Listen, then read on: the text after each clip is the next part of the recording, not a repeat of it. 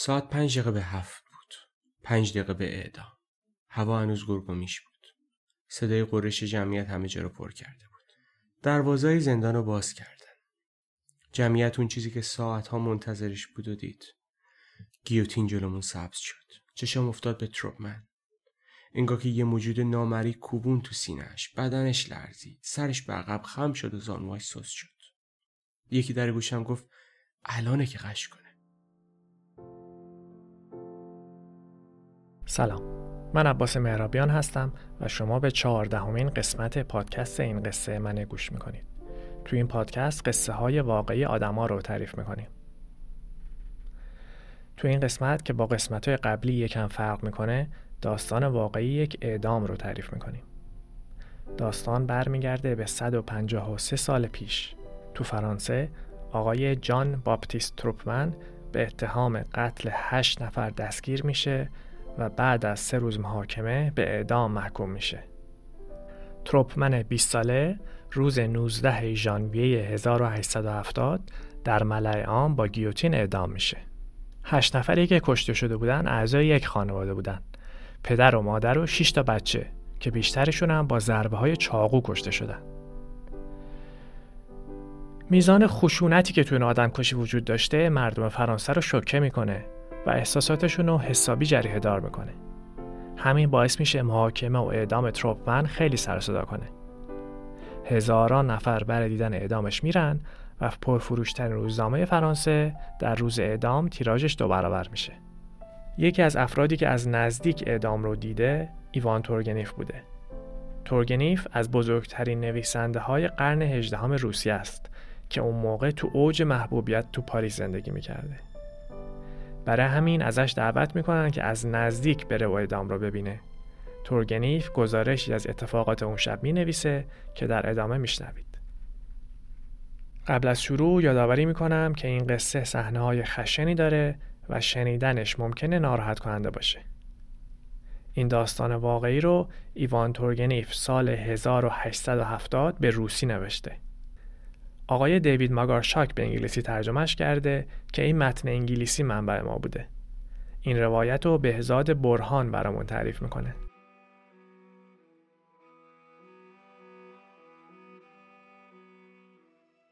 یه شب سرد زمستونی خونه یکی از دوستان نشسته بودیم و شام میخوردیم.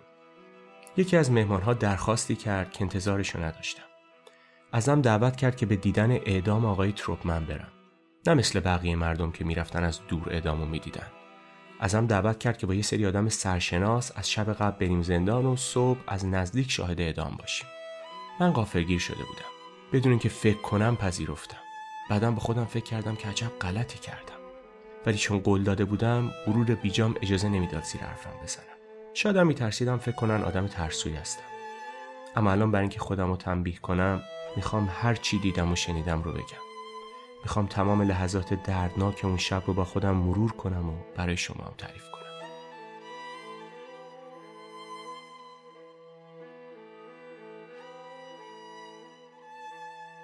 قرارمون ساعت یازده شب بود من آخرین نفر رسیدم بقیه همه آدمای مشهوری بودن.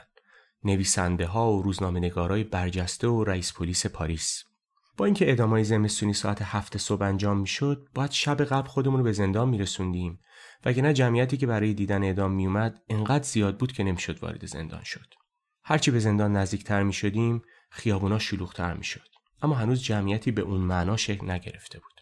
نه صدای فریادی به گوش می رسید و نه صدای گفتگوی بلندی. معلوم بود که نمایش هنوز شروع نشده. رسیدیم به میدون بزرگ جلوی زندان. میدون روکت. دور تا دور میدون چهار ردیف سرباز وایساده بود. رسم نبود ارتش رو موقع انجام اعدام صدا کنند. اما این بار فرق داشت. پرونده تروپمن اونقدی معروف شده بود که دولت تصمیم گرفته بود برای حفظ نظم از ارتش کمک بگیره. بعد از اینکه ما رو شناختن و بهمون به اجازه ورود دادن از حیات بزرگ زندان رد شدیم و بعدش یه حیات کوچیکترم رد کردیم تا رسیدیم به دفتر رئیس زندان. خونه رئیس طبقه بالای دفترش بود. چهار تا اتاق مبله داشت که تو دو تا شومینه روشن بود. یه سگ لاغری هم داشت که یه پاش لنگ می‌زد و نگاه غمناکی داشت. انگار که اونم اینجا زندانیه. جز من هفت نفر دیگه هم بودن که بیشترشون رو از رو عکسایی که ازشون دیده بودم میشناختم. ولی دل و دماغ حرف زدن با هیچ کدومشون رو نداشتم. طبیعتا تمام صحبتها هلوش محکوم بود. تروپمن توی محاکمه اقرار کرده بود که اعضای اون خانواده رو به قتلگاهشون برده اما ادعا می‌کرد که قتل رو هم دستاش انجام داده. رئیس زندان گفت که تروپمن شامش رو با اشتهای کامل خورده و از نه شب گرفته تخ خوابیده. لابد فهمیده بوده که درخواست تجدید نظرش رد شده. اما هنوز احتمال می‌دادن که ممکنه لحظه آخر وا بده. من اصلا حوصله این حرفا رو نداشتم. ولی خب صحبت کردن از هر موضوع دیگه هم غیر ممکن بود. نمی‌شد حضور مرگ رو نادیده گرفت. نمی‌شد درباره آدمی که تا چند ساعت دیگه قرار جونشو بگیرن حرفی نزد. هممون پریشون بودیم. انگار می‌دونستیم که اون شب قرار نیست تموم بشه. من همش فکر می‌کردم که آخه من چرا اینجام؟ من چه حقی دارم که اعدام یه آدم رو ببینم؟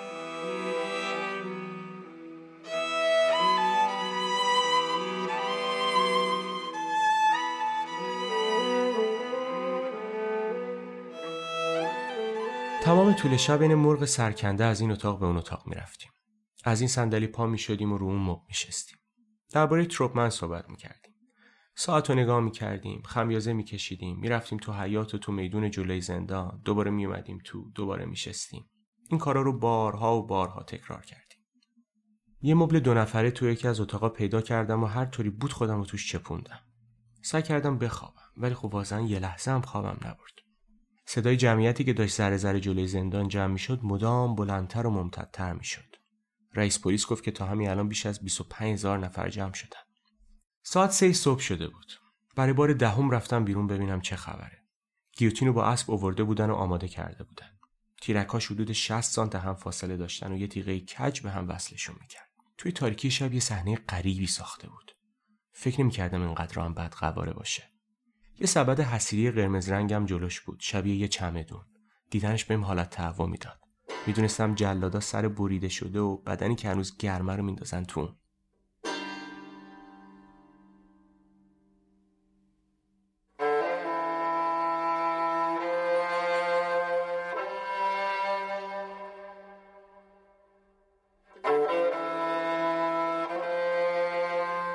پلیسای سوار بر اسب اومده بودن و جلوی زندان یه نیم دایره بزرگ ساخته بودن. هر از گاهی یکی از اسبا شیهه می‌کشید، پا رو زمین میکوبید، سرشو این طرف اون طرف تکون می‌داد یا روی سنگ فرش ادرار می‌کرد. افسرا هم روی اسبا چرت می‌زدن. رفتم به سمت جمعیت. چشم خورد به یه کارگر جوون، شاید 20 ساله. به زمین چش دوخته بود و پوزخم می‌زد. انگار که یاد یه جوک افتاده باشه. یهو سرشو بلند کرد. دهنشو کامل باز کرد و یه عربده بلند کشید. بدون هیچ معنایی. بعد دوباره با پوزخند به زمین نگاه کرد. تو لحظه به چی فکر می‌کرد؟ چی باعث شده بود تصمیم بگیره یه شب نخوابه؟ بیاد ساعتها وایسه اونجا که جون دادن یه آدم رو ببینه. گاهی صدای روزنامه فروشی رو میشنیدم که داد می‌زد آخرین اخبار درباره تروپمن آخرین کلمات تروپمن قبل از مرگ گاهی هم صدای دعوایی دو نفر رو از دور میشنیدم یا صدای خنده مسخره یا صدای جیغه زن وقتی برمیگشتم داخل زندان دیدم جلاد رفته بالای گیوتین و داره برای یه سری آدم کنجکاو طرز کارش رو توضیح میده. یا شاید هم داشت امتحان می‌کرد که دستگاه آماده است یا نه. یهو تیغه رو آزاد کرد. فوری رومو برگردوندم. یه حال غریبی بهم دست داد. انگار جرمی مرتکب شدم که نمی‌دونم چیه. عذاب وجدان گرفتم. یهو نگام افتاد به اسبایی که داشتن میچریدن. فکرم بین ما شاید اونا تنها موجودات بیگناه باشن.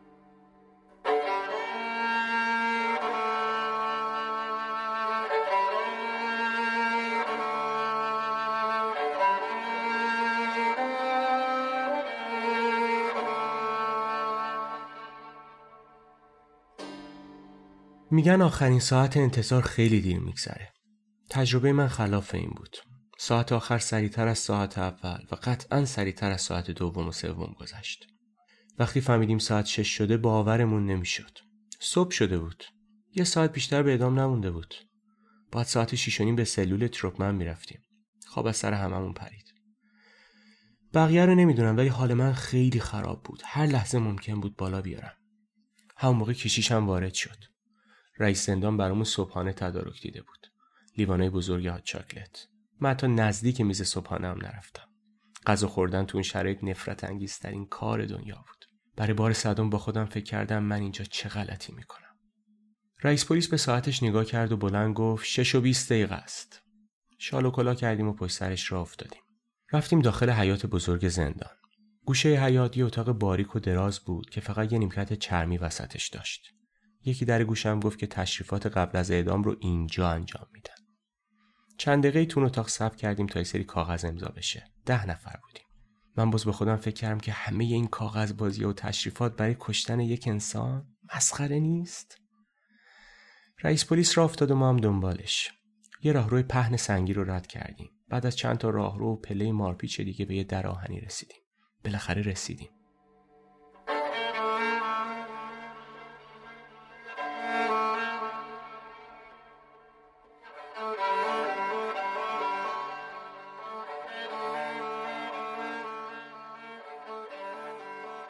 نگهبان با احتیاط در رو باز کرد.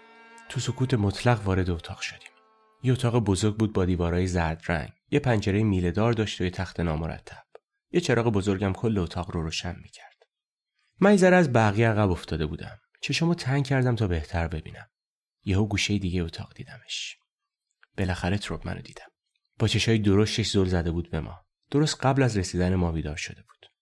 کنار میزی وایساده بود که روش نامه خدافزی با مادرش نوشته بود. رئیس پلیس بهش گفت تروپمن اومدیم به اطلاعت برسونیم که درخواست تجدید نظرت رد شده. زمان اجرای حکمت رسیده. تروپمن هیچی نگفته فقط نگاش کرد. کشیش رفت سمتش و گفت فرزندم شجاع باش. تروپمن سرشو چرخوند و یه نگاهی هم به کشیش انداخت. رئیس پلیس گفت می‌دونستم که نمیترسه. تروپمن جواب داد نه هرگز نترسیدم. اولین باری بود که صدای تروپمن رو میشنیدم. صداش جذاب بود. اصلا نمیلرزید. کشیش یه بطری کوچیک از جیبش در آورد و گفت فرزندم شراب می نوشی؟ نه خیلی ممنون. دوباره رئیس پلیس پرسید هنوز جرمت رو انکار می‌کنی؟ من کسی رو نکشتم. یعنی هنوز ادعا می‌کنی کار همدستات بوده؟ بله. ولی معرفیشون نمی‌کنی درسته؟ نه. معرفی نمی کنم و نخواهم کرد. انگار داشت کم کم عصبانی می‌شد. رئیس پلیس هم یه طوری که انگار همه این سوالا رو برای رفع تکلیف پرسیده باشه گفت خیلی خوب باشه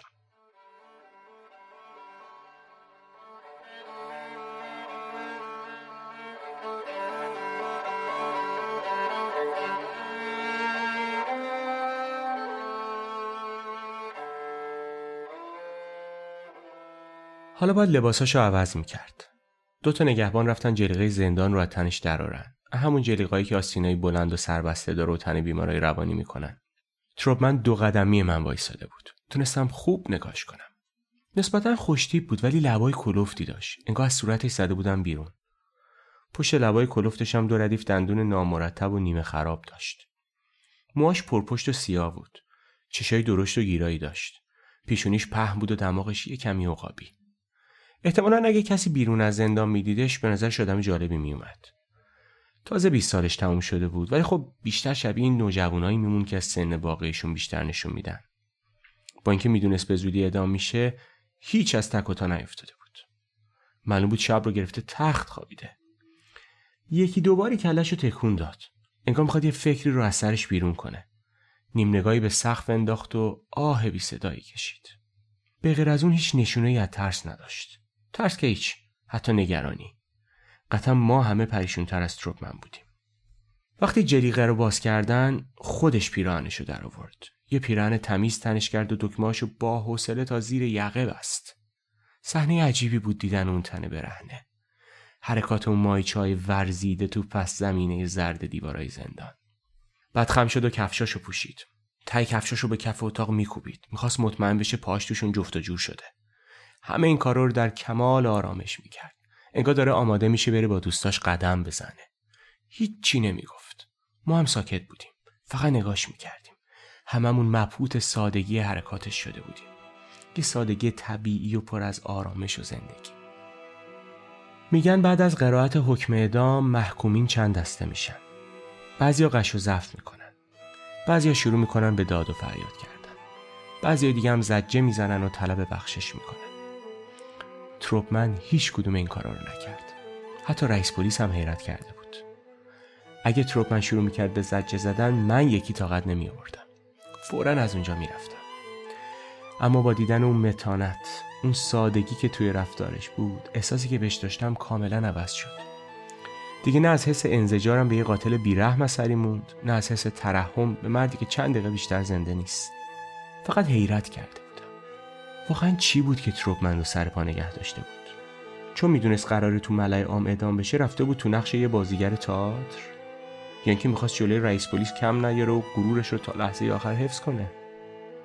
بعضی هم می‌گفتن اختلال روانی داره. نمی‌دونم. هرچی بود تروبمن رفت و این راز رو با خودش به گور برد.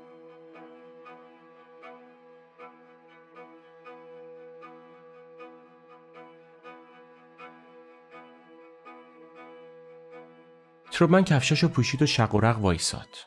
دوباره جلیقه مخصوص زندان رو تنش کردن. همون رایی که اومده بودیم رو برگشتیم. البته این بار تروبمن هم همراهمون بود. تروبمن جلوتر از همه راه می‌رفت. پلا رو دوتا یکی می‌کرد. اینگاه عجله داره. ما هم برای اینکه عقب نیفتیم قدممون رو تندتر کرده بودیم. بعضی از ما که میترسیدیم به چهرش نگاه کنیم ازش جلو زدیم. یا سعی می‌کردیم دو طرفش را بریم. بالاخره رسیدیم به اتاقی که قرار بود تشریفات پیش از اعدام توش اجرا بشه.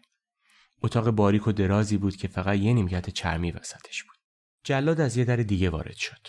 کچلوار سیاه تنش بود و کروات سفید بسته بود. با یه غروری هم راه می‌رفت. پشت سرش دستیارش وارد شد. یه مرد پیر چاقی بود که کیف چرمی کوچیک دستش داشت. تروبمن دم نیمکت وایساد و ما همه دورش جمع شدیم. جلاد و دستیارش سمت راست رئیس زندان و رئیس پلیس سمت چپش وایسادن. مرد پیر از توی کیفش یه سری بند چرمی در آورد. دو تا دستیار دیگه جلادم سر رسیدن. جلیقه زندان رو از تن تروبمن در آوردن. دستهاش رو از پشت بستن و شروع کردن به بستن پاهاش. یه سری بند چرمی هم دور بدنش پیچیدن. با اینکه هوای اتاق سرد بود تو چند دقیقه تمام بدنم خیس عرق شده بود. به تروبمن گفتن روی نیمکت بشینه. دستیاری پیش شروع کرد به کوتاه کردن موهاش. یه قیچی کوچیک کیفش در آورد لباشو اینجوری قنچه کرد و اول از همه یقه پیراهن تروپمن رو قیچی کرد. پیراهن نوعی که همین چند دقیقه پیش پوشیده بود و می‌تونستن از قبل یقهشو پاره کنن پارچه کلوف بود و قیچی کند. جلاد نگاهی انداخت و شروع کرد به قرقر کردن. می‌گفت یقه پیراهن به قد کافی بریده نشده. با دستاش نشون داد که چقدر دیگر رو باید ببرن. مرد پیر دوباره دست به کار شده یه تیکه بزرگ از یقه رو برید. طوری که سرشونه ها لخ شدن. شونای تروپمن از سرمای اتاق یه لحظه لرزید. مرد پیر دست چپش رو رو سر تروپمن گذاشت و تروپمن سرش رو به جلو خم کرد که مرد بتونه پشموهاش رو کوتاه کنه. دستوهای مو ریختن رو شونای تروپمن رو روی زمین. یکیشون هم غیر خورد اومد زیر کفش من. کشی شروع کرد به دعا خوندن. تروپمن همچنان سرش پایین بود. من زل زده بودم به پشت گردن تروپمن. اون گردن جوون و زیبا. یه خط اوریب روی گردنش تصور کرد. تا چند دقیقه دیگه یه تیغه پنجاه کیلویی قرار از اونجا رد بشه و ستون فقرات و رگها و مایچا رو در یک آن خورد کنه. من فقط به این فکر می‌کردم که اون سر خم شده داره اون لحظه به چی فکر می‌کنه. داره دندوناشو به هم فشار میده و فقط به خودش تکرار می‌کنه من کم نمیارم؟ یعنی یاد خاطرات بچگیش افتاده. شاید هم داره به چهره یکی از اعضای اون خانواده فکر می‌کنه. یا اصلا داره سعی می‌کنه به چیزی فکر نکنه و بگه چیزی نیست که اتفاقی نیفتاده. اینم میگذره.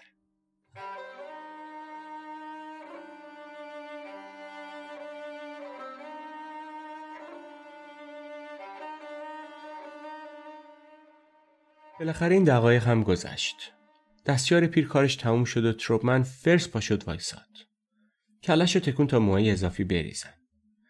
معمولا محکومین به اعدام یه درخواست نهایی دارن. یا می‌خوان غذای محبوبشون رو براشون بیارن. یا درخواست می‌کنن یه نامه یا چند تار مو برای عزیزاشون فرستاده بشه. یه چیز شبیه این.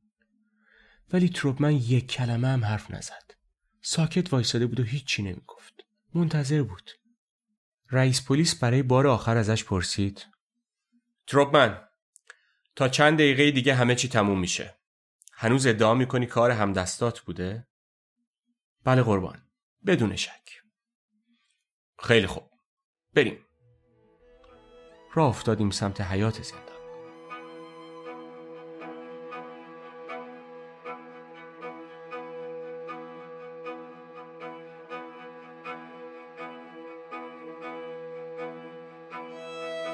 ساعت پنج دقیقه به هفت بود. پنج دقیقه به اعدام هوا هنوز گرگومیش بود. صدای قرش جمعیت همه جا رو پر کرده بود. تروپمن پابند داشت. نمی‌تونست های بلند برداره. آرومتر از همیشه را می‌رفت. دروازه زندان رو باز کردن. جمعیت اون چیزی که ساعتها منتظرش بود و دید. گیوتین جلومون سبز شد. من یو یخ کردم. انقدر یخ کردم که فکرم حتما مریض شدم. انگار که سوز سرما از تو دروازه هجوم آورد داخل حیات زندان. یه لحظه پام سست شد. چشم افتاد به تروپمن انگار که یه موجود نامری کوبون تو سینهش بدنش لرزید. سرش به عقب خم شد و زانواش سست شد. یکی در گوشم گفت الانه که قش کنه. ولی تروپمن فورا خودش رو جمع جور کرد. با های محکم رفت سمت گیوتین. اونایی که دوست داشتن ببینن کلش چجوری از بدنش جدا میشه دویدن اون جلو سمت گیوتین. من ولی جرأتشو نداشتم. همونجا دم دروازه وایسادم تروپمن پله رو آروم آروم رفت بالا. جمعیت ساکت شد.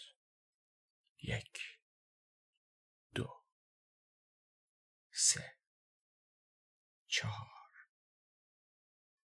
پنج. وایساد. یه نگاهی به جمعیت کرد. باز ادامه داد. شش هفت هشت نه ده رسید بالای سکو. دو نفر از چپ و راست گرفتنش. وقتی زانو زد رومو برگردوندم. زمین زیر پا مثل موج دریا بالا پایین می‌رفت. حس کردم زمان داره زیادی کش میاد. بچه رو تموم نمیشه؟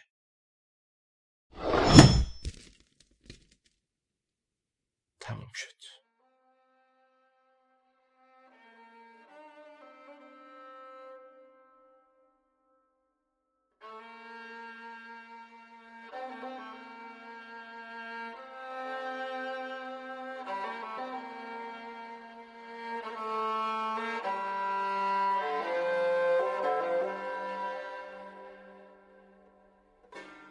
خب این بود روایت اعدام ژان باپتیست تروپمن که ایوان تورگریف نوشته بود و بهزاد برهان برامون روایت کرد.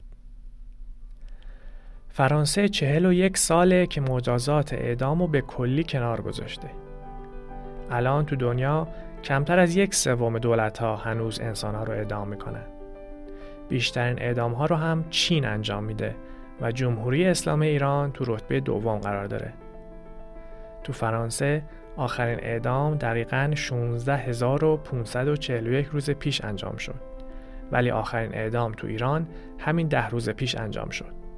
21 آذر 1401 امیدوارم از روزی که دارم این قسمت رو ضبط می‌کنم تا الان که شما دارید میشنویدش اعدام جدیدی انجام نشده باشه و امیدوارم که این آخرین اعدام بوده باشه. و این بود قسمت چهاردهم از پادکست این قصه منه. آهنگ شروع و پایان این قسمت رو پارسوا خورسند ساخته. آهنگی که لابلای روایت شنیدید رو حسام اینانلو نواخته. پادکست این قصه منه رو می‌تونید تو تمام اپلیکیشن های پادکست تلگرام یا وبسایت پادکست گوش کنید. لینک وبسایت تو بخش توضیحات پادکست هست. اگه دوستش داشتین به دوستاتون هم معرفی کنید. تا قسمت بعدی مراقب خودتون باشین.